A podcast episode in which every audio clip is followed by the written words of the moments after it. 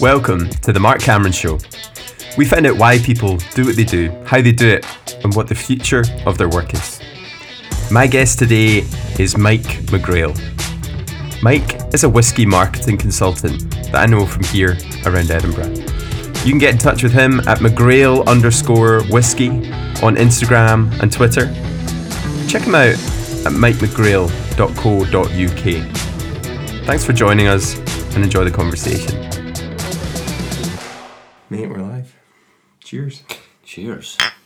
Mike McGrail, Ja. welcome, Slàinte. This is the Ardnamurchan. Mm-hmm. How do you rate it? It's very good, especially for such a young whiskey. Yeah, yeah, Really good. Good bit of depth. yeah. Like it. Um, you are in the whiskey business Yeah. and the whiskey land. Um, what is it that you do in that space and how Yeah. you get there? So I think, um, yeah, I'm, I'm, a, I'm a marketer by trade, and my big output really is is content. So video and visuals. Um, more to be honest on the production and direction side. That sounds very Hollywood, but I'm I'm more of the Yeah, the writer, the producer, the director. I'm okay with a camera, but I would never say I'm a pro. yeah, Yeah, that's why I tend to work with good pros. Um, so up until recently, I was head of content and social for quite a small whiskey company. Unfortunately, it was laid off.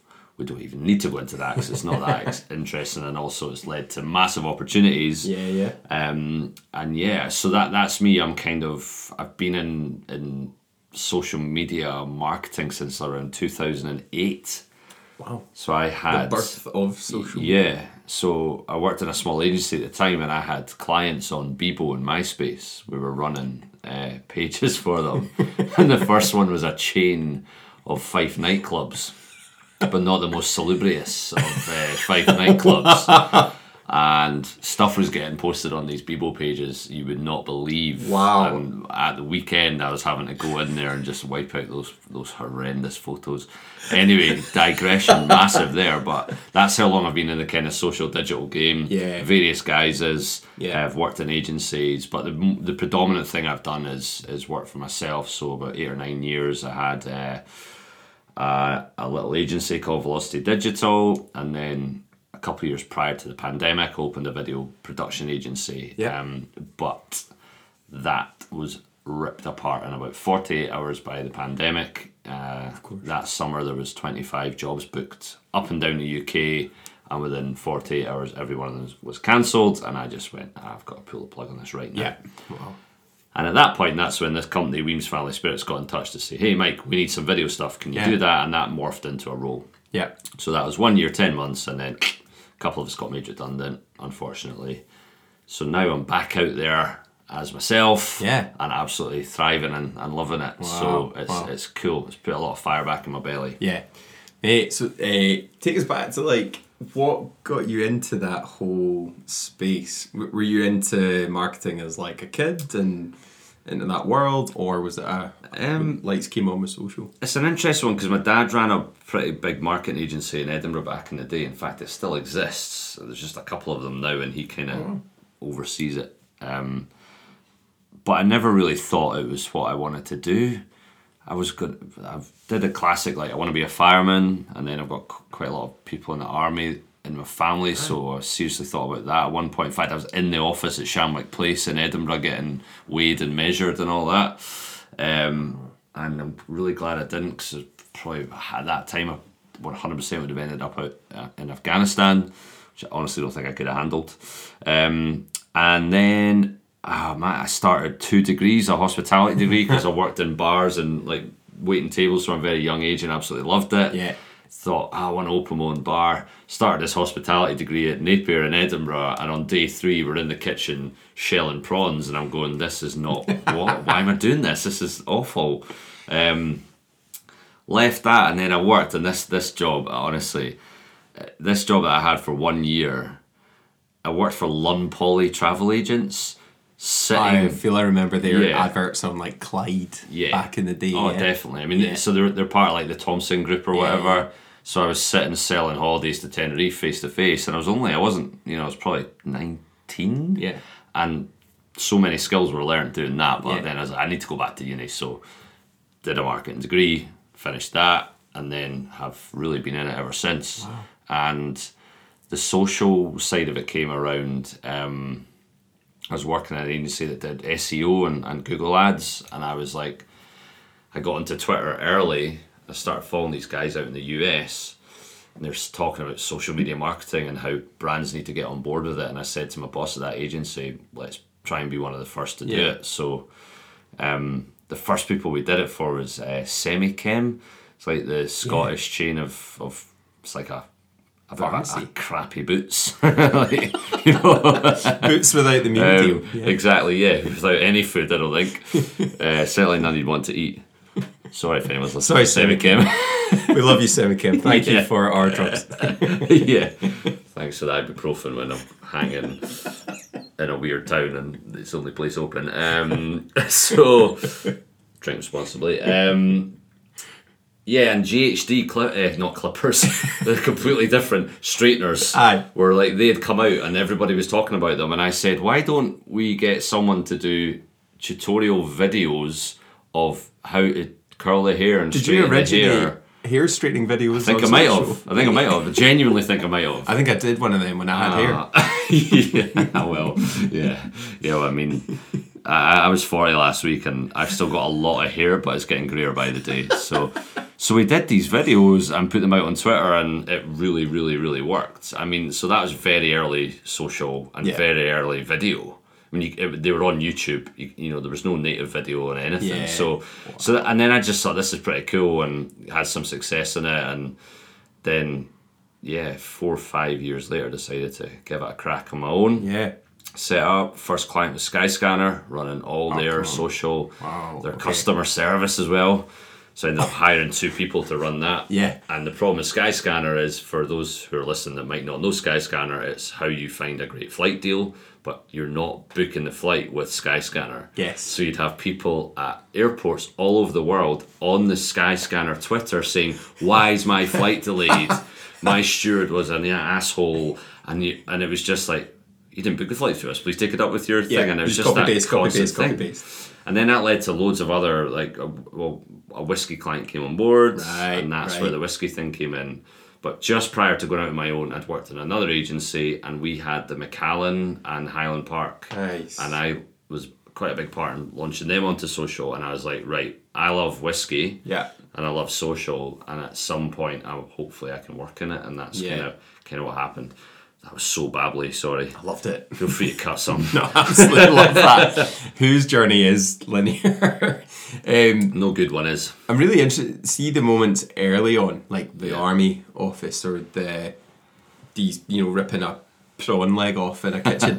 what was it? Uh, what was it in you that was like, nah, this isn't it? Um, Because that's like such a it's a difficult skill to learn and a hard one, but so essential to end up in the place that you might want to be is to say no to something or Yeah. or not even say no, just to walk away maybe. Yeah. What what was it that made you do that? Do, do you know the funny thing with the, the army was that was probably when I was doing that hospitality degree, and I went to the recruitment office, and you know went through the kind of basic test.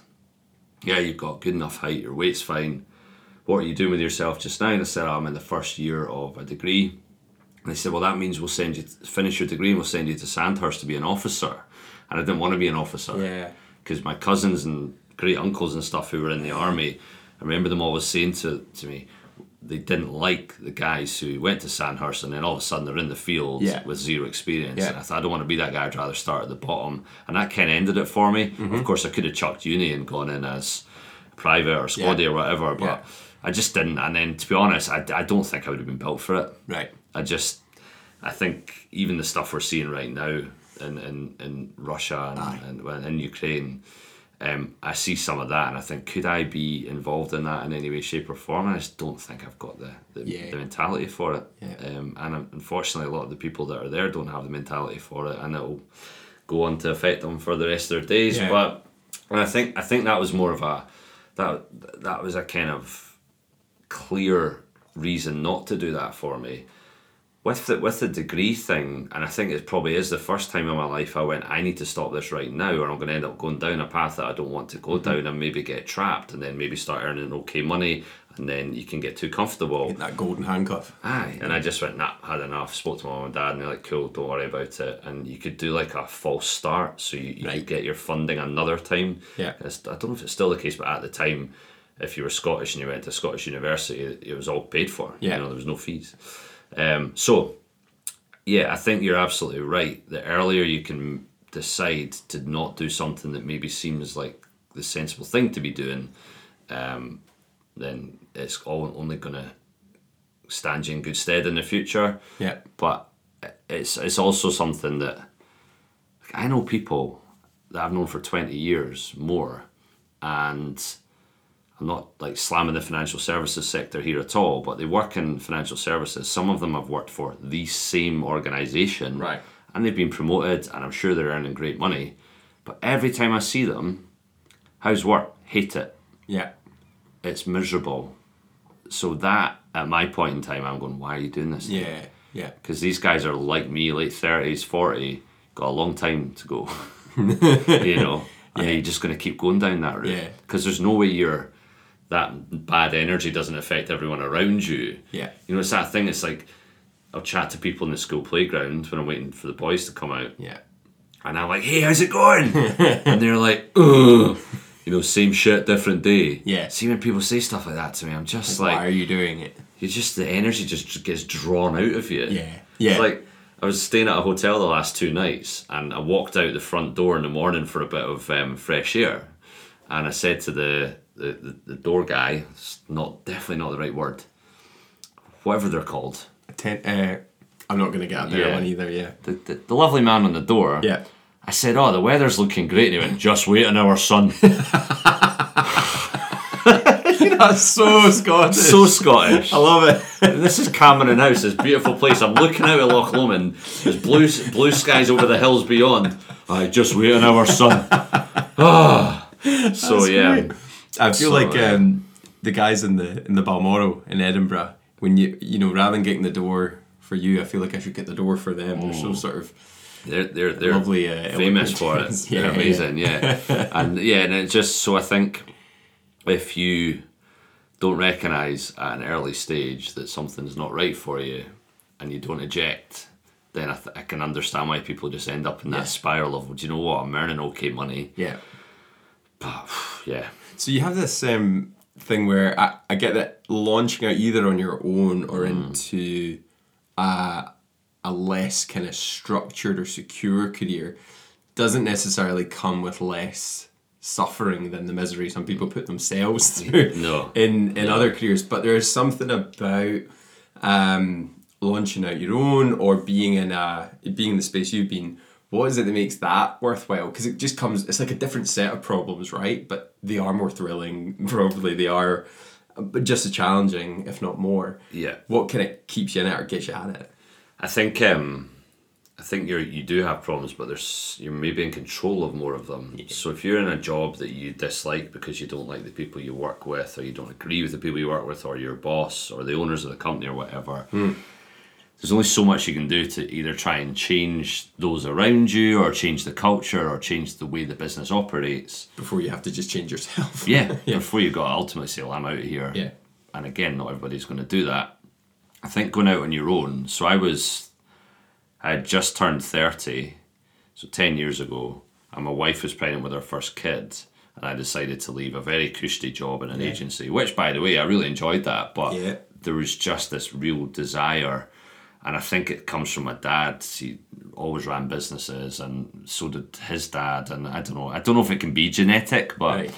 uh, yeah, and I do think I do believe it's more a state of mind as well. So, you know, it was a not it was a mental time for me to go and do Yeah. that. Crazy, and I'm lucky that it worked, but it also didn't work down the line. You know, Yeah. there's been there's been failings, there's been massive learnings, but the number one thing that now that I am back out on my own, the big thing that makes me understand what the advantages are of what I'm doing now versus being employed are that I have far more choice over who I work with Right. or who I work for. Right. So I've said no to projects in the last few weeks that would have made me great money, But I looked at them and I went, I don't think we're going to work well together. Yeah. Yeah. And I've said no. Now, I'm lucky that I'm far more senior in my career than a lot of people that will decide to go out on their own, like I did 10 years ago. Yeah. And you probably just say yes to everything in the early days. Yeah. And I firmly believe you shouldn't, unless you're like are going to be unable to pay your rent on your flat or whatever. You should hold Yeah. hold your value. Because something that a lot of people who go freelance will do, they'll do a bunch of free work just to build up their portfolio, which might work, or they hardly charge anything. And then what happens quite early on is you might get a reputation of being pretty good at what you do and very cheap. Yeah. And that makes it very difficult to grow from To there. scale up. Yeah. So I think I think again, like you said earlier, having the ability to say no Yeah. in those situations is hugely valuable, uh, and that gives you more freedom than probably being employed does in a lot of cases. And then when you're in that space, or when you're in that space, and you've got the tempting like money thing, but Yeah. you begin. How do you begin to examine like actually what do they stand for? What do I stand for? And it realizing I don't think that does mix. How do you do that kind of rational thinking when the you know the money's hanging over you or the Yeah. bills are hanging over you? Uh, two things for me. One is um, sort of process driven. So, where you know, initial discussion will be to try and identify the the problem they're needing to solve. Yeah. And if I think I can add value and do that, I will. I'll, that's a big tick. Yeah. If I don't think I can, I'll be very honest and say I'm not the guy for you. Yeah. Um, and then the second one's pure gut. So that initial conversation, and now we're back into the world of being able to go and meet people for coffee. Quite often it'll be let's catch up for a coffee and tell me what you need. Yeah, and if we yeah. don't have chemistry and if we don't get on in that first thing, Yeah. that just tells me that this is this isn't going to work. Yeah. Because the way that I have to work is on it's quite a consultative basis. And I will, if it's the owner of the business or somebody senior in the business, we're going to be working very closely for quite an intense initial period to get Yeah. all the information. And so, yeah, I think it's that. It's just, can I solve the problem? And does my gut tell me this will work? Yeah. Nice. And people are shocked when you say no thanks. Like, what, what, why? And then, yeah. But don't get me wrong, I have gone done things just just for the money. Yeah. I'm actually not that motivated by money, full stop. Right. Uh, so it's far more about building great relationships and Yeah, doing great yeah. work. I think that's it's a bit of a cliche, but but Yeah. it's it's there for you and and when you know how did that value set form for you where you were like oh, it's not really money it's it's other things Um, I'm not sure. I think I, I think it's probably always been there. To be honest, so my dad did very very well for himself with the various businesses back in the 80s and 90s, I suppose. We actually started his business the year I was born, and he had just turned Oh, 30. right. So when I did that, it was exactly like Yeah. the same situation. it's got 20 years till your first kid does it then. Yeah, yeah. So, um, but although we, you know, we lived in a, a lovely area, a nice house, we were from a very early age. It was like you work, you, we'll give you a bit of pocket money, but you know, we were we lived in an area where a lot of people were what I would class as spoilt, so just had no concept of Yeah. money, and they were going off to private schools. Uh, whereas I was going to the local school, Yeah. and I've got nothing against private education, but it's just a different scenario. Yeah, yeah, and um, but both my mum and dad were from very very working class backgrounds. And I think it just my dad said I remember my dad saying to me money will never make you happy. Yeah wow. I- you know it, you've got to do what makes you happy. And if a good amount of money is a natural byproduct of that then you're you're going to have a great life yeah um, That's yeah. interesting. I, we were um, in the south side of Glasgow growing up, and my, my dad uh, became a minister. So we ended up moving to a suburb area that was pretty affluent, but in, in one sense, you really you were sort of you were given a house by the church, and Right, so okay. we weren't necessarily there because of like we'd hit some social strata. yeah sure So it was interesting having that observation on it. Um, and, and I think at one point I grew a kind of despising feature of like, oh, doctors, lawyers, great. Oh, is that yeah. it? If you're not going to do that, then everything else is failure. And um, if you drive a silver Mercedes, then that's the dullest thing in, in the world, which. uh, yeah, yeah. I, I've, I've, I've got a a, a, a label that I attach perhaps unfairly at times, but it's the I call it the double Audi syndrome. Yeah. so two Audis on the driveway is apparently like the ultimate sign of success. Whereas A, I don't care about cars. I drive a big Skoda estate because it can fit the kids. Yeah. Uh, and I know it'll get me up hills. Um, and oh, I might be off on one here actually, but I think if those Audis on that driveway make those people genuinely happy, then awesome. Great. Yeah. But not if you're only doing it because you're trying to keep up with the Joneses. Yeah. And then I think the scary thing is a lot of those people um, can't necessarily afford those cars and they're on these crazy credit deals and Yeah. it's just this loop and loop of debt. Yeah. Um, and I, you know, I had a conversation. My dad reminds me about this quite a lot. I was thirteen, and one day after school, my dad got home from work. I sat down and I said, "Dad, I'm really scared about being on the conveyor belt of life." And, he- and he's like, "Whoa, whoa, what?" and I said, "Dad, I'm really scared of this thing of like going to high school and then going to university mm. because you're meant to go to university and then." I don't know, meeting someone and getting married and having kids just because that's the way it's meant to be. Yeah. And he said, that's quite deep for someone at 13 to be thinking about that, to be honest. But and and, and he'll bring it up quite regularly if I'm having a moment where I'm like, Dad, oh, what am I doing myself? And he'd be like, Well, when you had that discussion with me back then, it was clear that you probably weren't going to just go down some linear path. And Yeah. I think that's uh, unfortunately.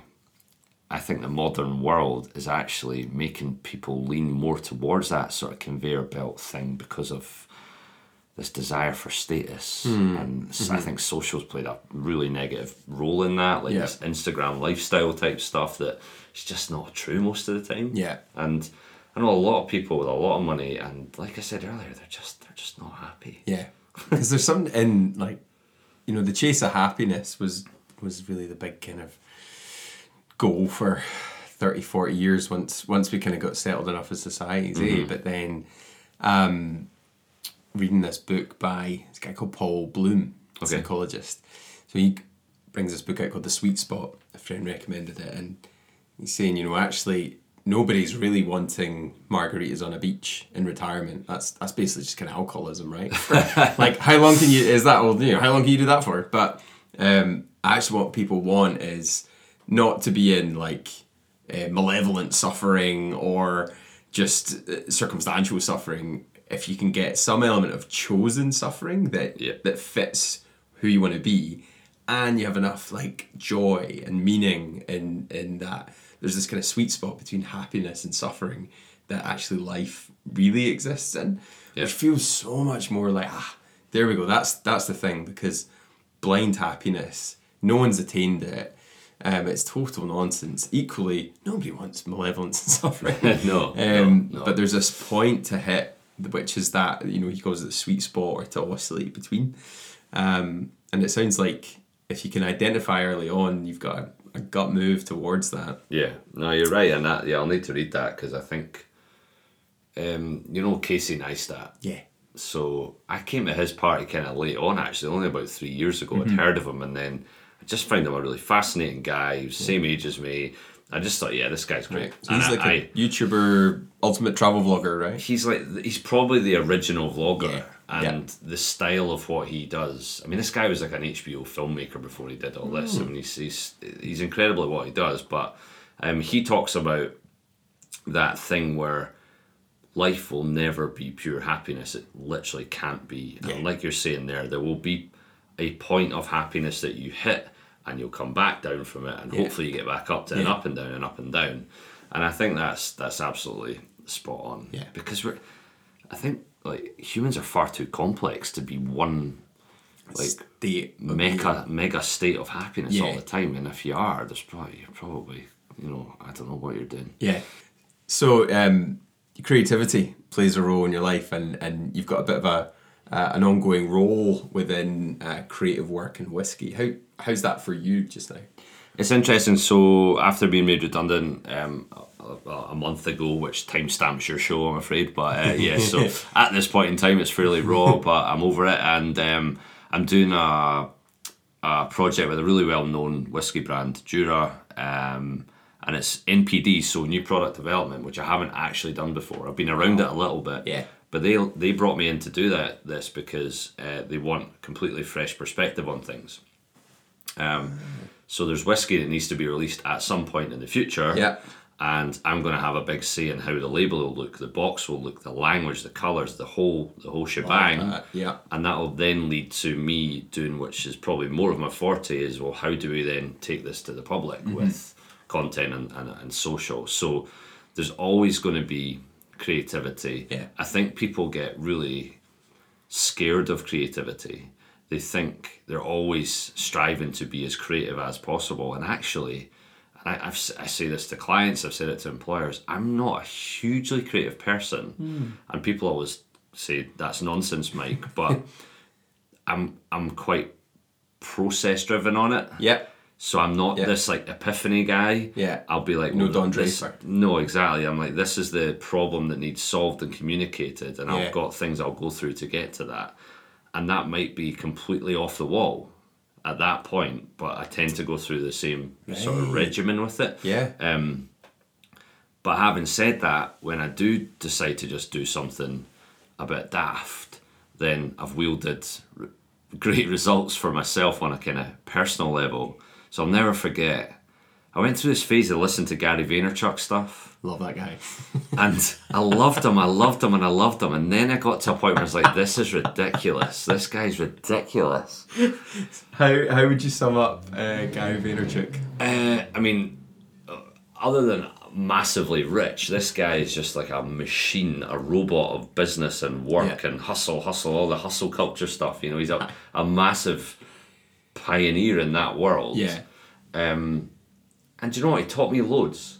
But it got to a point where I was calling kind of BS on what he was doing because I remember his Twitter bio said family first, work later. Mm-hmm. But this is a guy who was on every podcast under the sun, was producing podcasts, was flying all over the world. And I'm thinking, are you really family first? Hmm. And I would never ever dare question someone's parenting or looking after their family, but I I I, I it felt insincere to me because I don't know how. And he'd also told a story on a on an episode of his podcast about this argument he'd had with his eight year old son, and it sounded completely absurd how it all went down. And so I basically so decided to rip off Gary Vaynerchuk, and I created a character called Hustle Guy, and I put it on LinkedIn.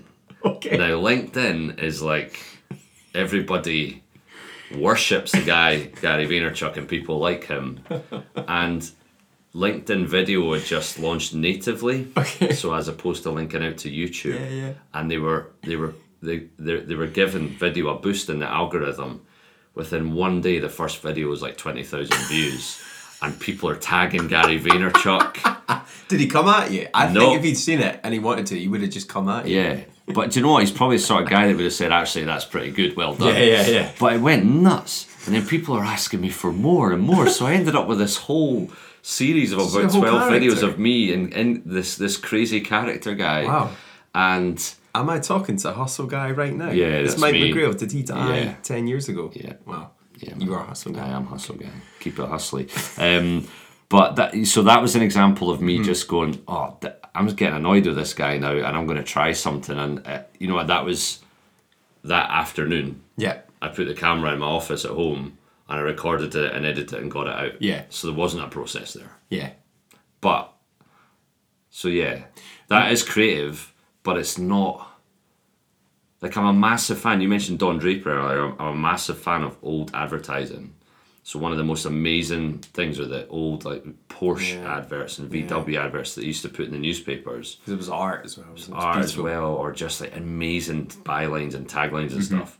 And those people, I reckon the majority of those people, that was just like some sort of Yeah. light bulb moment. Um, But you, Yeah. you, you bring process to it, which I think is interesting because there's, as you say, that hustle culture thing was really easy to encourage. Um, a friend of mine lived just outside of New York City. okay, And he lived in the area where basically everyone thought they could keep up the 100 hour work thing, Yeah. the hustle culture. But some people were essentially, probably if you broke them down, had a highly psychopathic profile where their um, empathy never kicked in, and they Yeah. could just do that, and it and it worked great. But then lots of other people thought they could do that, and deeply, deeply could not. Um, and his observation was uh, surrounding New York City, you have folks who look to do that but aren't built for it. And there's this reflection, I suppose, on that hustle culture now that says, actually, do we want that? Like, what does family look like, and how do we how do we give our time to that? But then, what could parodying some of these things become? Um, Yeah. So it's it's interesting now thinking, well, it's not just about throwing your life at these at these things. On one level, that feels almost adolescent. How do you do it in a way that's smart and sustainable, or just actually lets you be with the other commitments in your life of family, of of health, of well being, of the lot. Yeah, um, yeah. Which I think does take creativity because that's the that's that weave of how do I make these things Mm-hmm. work together? How do I carve up life and Yeah, right. You're right. right. I, I agree, and I think that more people are. I think the pandemics help people probably understand that there's there's more to life. Mm. Yeah. and that balance is absolutely key. Yeah. Um, you know, we all work hard. I work hard, but I have always had so much time for my wife and my kids. And to be honest, the thing is that they're. My wife's always been so supportive of anything I've wanted to do. yeah Um, and without that foundation, I think it's very difficult to. And Not that it doesn't have to be a partner or, or children. It could be a parent or a best Yeah. friend, but just someone that kind of is your cheerleader, but also like she will be devil's ac- advocate Aye. and Yeah. say, "Is that the right thing?" And Yeah. you know, What's gonna cost us? Yeah. And- and so that I'm like I'm quite lucky that my I've, balance has kind of been afforded to me because of the way we've managed to set our lives up. But um, yeah, that, yeah, people's mentality is definitely switching. And how, how does some of that work for you then? So like I love hearing about these habits. This is very Tim Ferriss, which is my, my version of Gary Vee was I loved Tim Ferriss Oh, absolutely. Um, but yeah, how do you make life work? You know, what does a daily schedule or not schedule look like for you? What makes it work? Yeah, it was it was a lot easier for that kind of near two year period when I was in that role because in a way I was I was just I was at the beck and call of what was needing done and when. Yeah. Now, if I'm honest, my head's absolutely spinning because I'm working on multiple projects, um, two in whiskey, one not, and that means I'm maxed out, and I'm trying to get the right like cadence and, and Yeah. right way of operating with those, and I'm not quite there yet. Yeah. So, uh, like I said, tomorrow I'm gonna have to get up at seven thirty to drive to Whyte Mackay HQ in Glasgow. Yeah. Um. So, but what I've said to them is I'll be here every Wednesday, so at least I know I can. That, Yes. that that structure's there. Yeah. The rest of the week's going to be a bit kind of nuts for a while, but I'll get used to it. And but one thing I've always always been really strict on myself is that if I don't need to be working at five oh five, I won't be working at five oh five. I may, you know, go home see the kids or go and play football or tennis or Yeah. whatever. Um, I may go back on the laptop later that night. Yeah. But I'm not. I just don't believe in working twelve hour days because Straight I think everybody can be far more efficient. Yeah. Um, and I learned that in the agency world, the marketing agency world, and it comes from the New York agencies, the, the London agencies. They just worked to, their fingers to the bone, and I used to look at it and go, This isn't but good. you don't have to be. like, there's just no la- there's just no efficiency. Yeah. And that yeah, so I think that if you can be disciplined and when you're working you really you really, really work. And when you're not working, just make sure you've got that time not to it sounds so obvious, but it's people don't manage it. And I think especially if you're you do go out on your own or you, you start a business, yeah, you're gonna work way more in the early days. Yeah. You have to. But you can just burn out so easily. Yeah. So, and are there um, any like morning routines or things things you do? Are you a slay your dragons before breakfast type, or, or or you just like scroll until you got to hit the shower? yeah, no, I'm a morning exerciser, uh, not as much as I'd like to be, but um, I like to.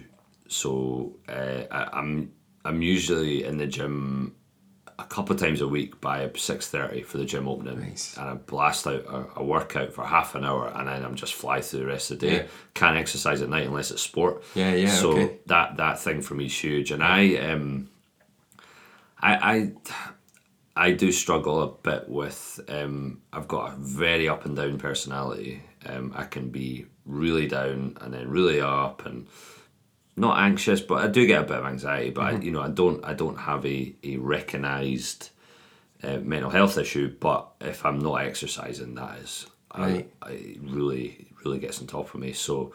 I've, I've very much tried to make sure I've got that routine, Yeah, and like yeah. my wife will say to me, "You need to go and do some exercise Right. because of how I am and Yeah. how my demeanor is." So it's I, I've I've realised now how important it is, and I'm just determined to keep that going. Yeah. But other than that, morning routine is generally go and do that, and then help get three kids out the door, Yeah.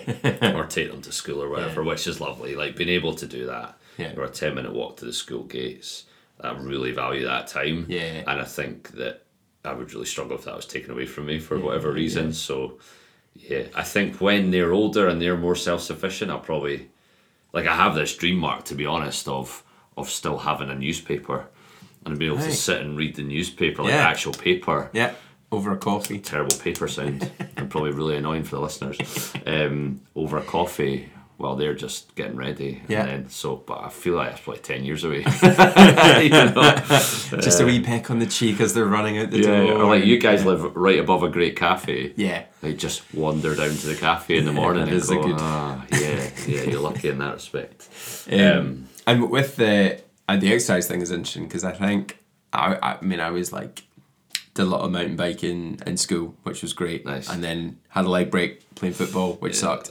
And then broke my arm very soon after. So people were like, "Do you have some sort of Hmm. brittle bone? Are you Sam Jackson from Or that you movie just, back in the day?" or you're just chocolate bones. yeah, yeah, exactly. yeah. So, um, however, like I definitely noticed probably crossing thirty. Maybe it's a mind switch, maybe it's not, but the impact of not exercising, especially over the pandemic time, yeah. it had a sort of instant response.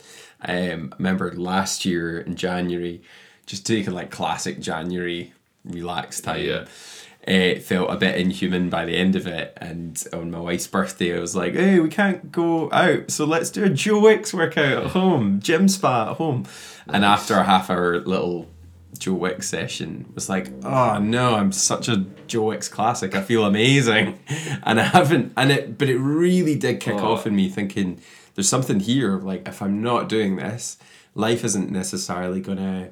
coast you know I'm not retiring Yeah, so yeah, yeah. and it's like what can I do to mitigate some of these pressures or experiences or or the, and maybe being creative as well it can have that up and down nature in the mood um Yeah. not to an extent as you say that might be recognized as a as a mental health challenge but it's just a maybe a daily sort of experience to Yeah. to, to navigate mood energy um that kind of focus time in the morning Yeah, so you're definitely right, and I think um, you know the Joe Wick stuff in the early months of the pandemic was incredible because the five of us were doing it in the house every oh, morning, cool oh wow and the boys were doing it to whatever extent they could. Yeah. But just like he said, you'll feel amazing after this, and, and you did. But and then we've got a bunch of people right now who, again, work for banks, and I've I've got mates who have been sat at their kitchen table for pretty much two and a half years Yeah. now, and often they're on so many calls that there's like a twenty minute gap in the day yeah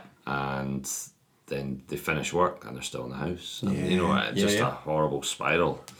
Um, and I, I do feel like the mental health impact of the pandemic's not quite hit Yeah. us yet. Yeah. It has a, a lot of people, but I feel like the wave's going to come when keeping up. when everything's better. Yeah, and um, coming up in in the future, then you know, as as you sort of work this stuff, um, is there is there books you're reading just now? Is there anything current that's sort of setting up your thinking? You know, alongside exercises, that kind of intake of books or podcasts, or where'd you get your your ideas?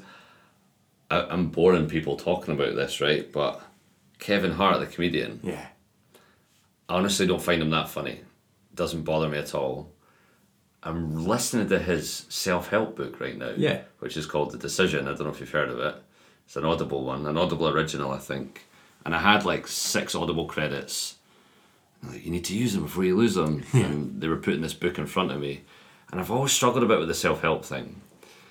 Uh, and his book is just genuinely been a massive friend of mine in the last few weeks, and he doesn't say a single thing that I've not heard before. But it's just his delivery. Wow. What? so what is it- it about it? Just He, he, he calls it like a mental health boot camp or the like your your your boot camp for life, and he just literally talks about being resilient, yeah. not being the person that when someone asks how you doing, don't be that person that says yeah I'm okay mm-hmm. or wait a minute son wait an hour and the weather will change you know, um, and just the way he delivers it there is humour in it that I find funny.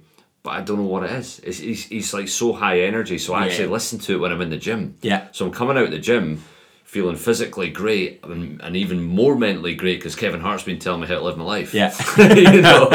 but one thing is he's very humble because he has screwed up so many times in the past in quite public ways. Yeah. And he's like, look, I'm I'm not I'm no angel, but he talks about um, it, the the big thing he talks about, and he uses an example of when his wife has friends round and he's maybe writing a script upstairs or writing some comedy and he hears them all come in and within two minutes they're all just bitching bitching about this person bitching about that person. And he said i put up with this. It was this new group of friends she'd gotten. Yeah. we'd moved somewhere else within la i put up with it for about three months and then the f- one day I just snapped and I went downstairs and told them all that they need to really think about how they're living their lives because they're all so bitter and twisted and stuff. and so, and it just it just really drove home to me like, yeah, like we spoke about earlier, just that, just think about how your energy affects everything else Yeah. around you, and it, Yeah. you can start getting a bit too deep and all that for me, to be honest. But yeah, so that's definitely one I think people should listen to, and it's about five hours as well. Yeah, so that's quite reasonable. yeah, I think audiobooks sometimes are you know you're there five years later and you know, oh, come on. So, um, and I haven't actually reading much more right now. I'm trying to get that, get through that. Yeah. and it's probably one of those ones I'll re-listen to. Yeah. I'm trying to I'm trying to write more myself. Um, Nice. from a well I'm gonna I'm gonna tell you something that I'm working on Brilliant. so um there's a huge desire in me to create a TV series Oh no, That's then cool. London spammer sorry man phone never rings I didn't even think about putting it on silent uh, I've got me type right there. It's absolutely grand. Sorry, man. um, yeah, so this this project that I'm dreaming up, I'm a huge fan of shows like Ugly Delicious and the Chef Show, all these Yeah. food shows. Yeah. And I'm like, nobody's ever really nailed that from the drinks world perspective. So there's a few things out there, Cool. and honestly, they're they're terrible. And I thought I was being harsh on them, but other people that I know in the industry or whatever, who are just really into like drinks and mixology and spirits, are like, nah, they're garbage. I can't watch them. So I'm writing the first few shows of those at the moment hmm. in terms of the concepts and the kind of themes I want to explore with them. So it's not, again, that's a process Yeah. there's creativity there, but it's not really necessarily a creative process. Down the line, I'll start developing how I'll want it to all Yeah. look and feel. And honestly, I've set myself the goal of getting this on Netflix or Amazon, Great. which is nuts. But Why not? I Why mean, not? What's the is- point in saying- You know, it can always go on YouTube, can't it? yeah, why not that'll be the starting point. You know, Yeah. create a few pilots, try and prove the audience is there. Um, but why not have that that Yeah. lofty thing? So that's taken up a lot of my spare mental Yeah, space at the moment. Uh, That's that's class because I think there's that thing of having a process and like owning that that's how creativity comes out for folks. Because it can be so easy to feel like creativity is it's like this amorphous muse that if it visits you, lucky you know happy days. If not, you can call it writer's block or you can call it lack of hustle or something. You can just blame it. yeah. But having some kind of process is the is killer. So, I don't know if you've ever read The War of Art. Um, Yeah. Steven Steven Pressfield, and um, I, I, I mean, just so cracking at being like the antidote to this kind of flitty style is just to do the work. Yeah. And I guess how do you just do the work? You put a process in. Yeah. you follow it through Yeah. which is often the difference between uh, you know, fulfillment or lack of fulfillment Definitely. in the process, if not even the end result. I, I only feel happy and fulfilled when I know that I've I've I've done the work. Yeah. And I think you meant you, you mentioned it earlier, but I am one of those people that if I've got something to do in the day that I know I'm not going to enjoy, maybe a budget or a spreadsheet or something, I try and nail that early. Yeah. Just get out your mind. Yeah. Squash the frog in the morning or whatever that theory is. But yeah, so that that um that's where I'm I'm putting all my spare energy at the moment. So, one of the things coming up in the future is this whole area uh, you were chatting about NFTs and the whiskey space. Um, so, how do you understand NFTs and how's that going to affect the whiskey world? Yeah, I mean NFT is something I've become interested in in general uh, in the last gen, you know, literally sort of two to three months because I just couldn't get away from it. And Yeah. I think when you're active, particularly on something like Twitter, it's quite hard to ignore things like that. So, just started trying to educate myself about the space in general, and I think the thing that it really is right now is people collecting bits of art that they really love Yeah. or a sports card or whatever it may be. And I think that's great. And I think a lot of people are just getting really upset about it for no reason whatsoever. Um, when it comes to whiskey, whiskey's been early in terms of using it as a vehicle Yeah. to reach people, to engage people, to get people excited. Yeah. And now you've got various brands where you can buy an NFT version of the bottle, but you also get the bottle uh, as part of that. cool. You Yeah. might even get really exclusive experiences at the distilleries as part of it, or you just get something really rare. So the Dalmore last week launched uh, 10 bottles of a 33 year old Dalmore, and that's the only way you can get it. Is Wow. buy the NFT, you get the bottle, and the bottle's actually stored in this secure place out in Singapore, which is at the perfect, perfect conditions for ensuring your whiskey's kept in peak museum style conditions. Now this is like nine and a half thousand pounds each, so it's not you know it's not Joe Bloggs. It's just snapping them up, but it's um it's allowing people to get involved in in things just in a bit of a different way. Yeah. And I think what we'll see is we'll see the NFT community all of a sudden perhaps taking an interest in whiskey. People that might not have been interested before because whiskey, spirits, and wine have done a great job of getting on, involved early. But I do see the future is that that trade off of the digital art Yeah. and some perks and a, a physical thing. And I think it was Adidas, but I've launched three or four new pairs of sneakers, and you're not getting those unless you uh, buy the NFT. Yeah.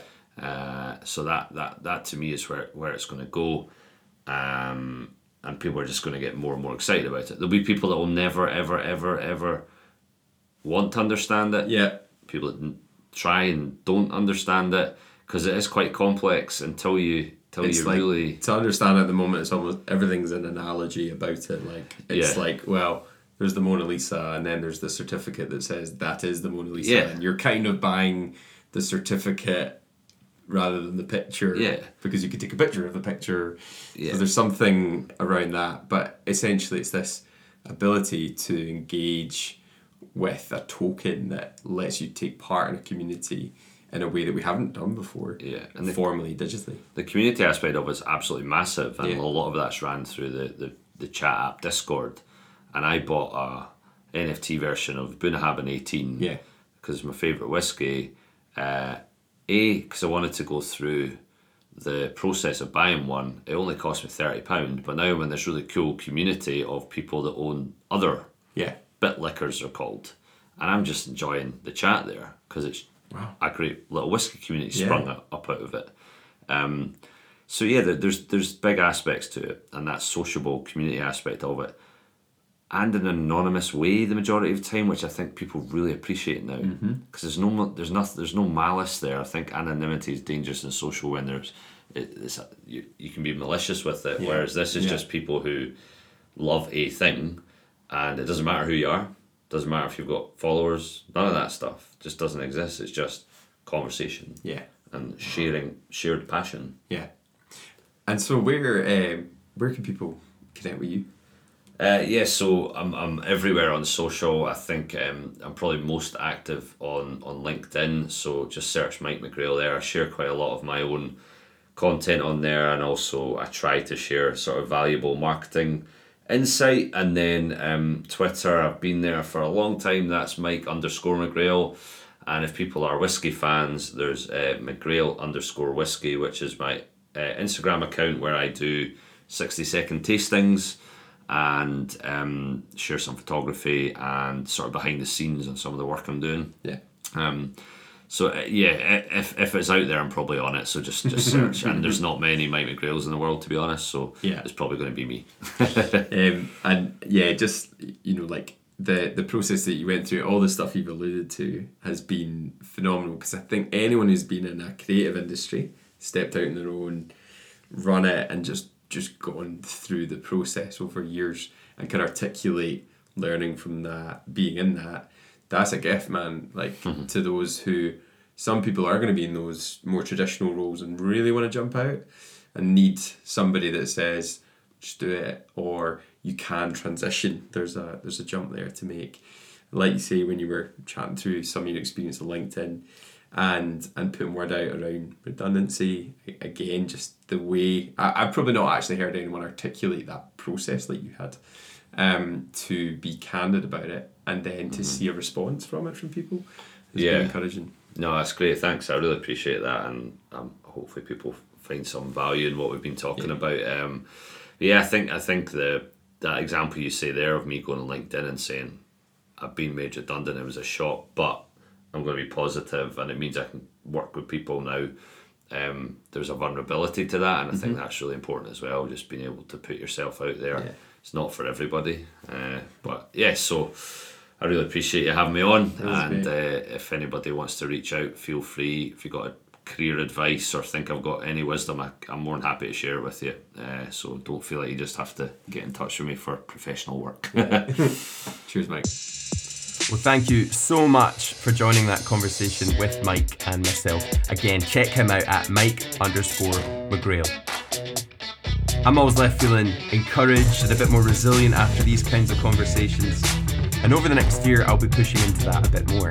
Alongside what we're doing with the podcast, coaching, consulting, faith, and music, I'm going to be doing more in my masters. So if you have guest recommendations or you want to chat leadership, you want to chat to chat podcast, please get in touch on mark at markcameron.co.